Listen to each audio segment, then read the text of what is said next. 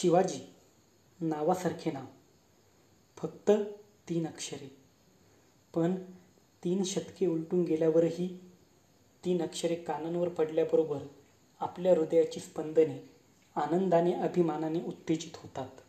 आपल्या नसानसातून रक्ताचा प्रवाह योद्ध्यांच्या चौखूर उधळलेल्या घोड्यांप्रमाणे वेगाने आणि आवेगाने झेपावू लागतो. कोणती जादू आहे या तीन अक्षरात? कोणते रसायन आहे या तीन अक्षरांचे? खरे तर जादू या तीन अक्षरांची नाही. ते रसायन या तीन अक्षरांचे नाही. ती जादू आहे या तीन अक्षरांचे नाव धारण करणाऱ्या एका उज्ज्वल आणि उदात्त चरित्राची. ते रसायन आहे एका नैतिक आणि निरामय चारित्र्याचे. तो माणसा माणसांना झपाटून टाकणारा प्रभाव आहे. विलक्षण सामर्थ्य आणि सुलक्षणशील यांच्या समन्वयाचा.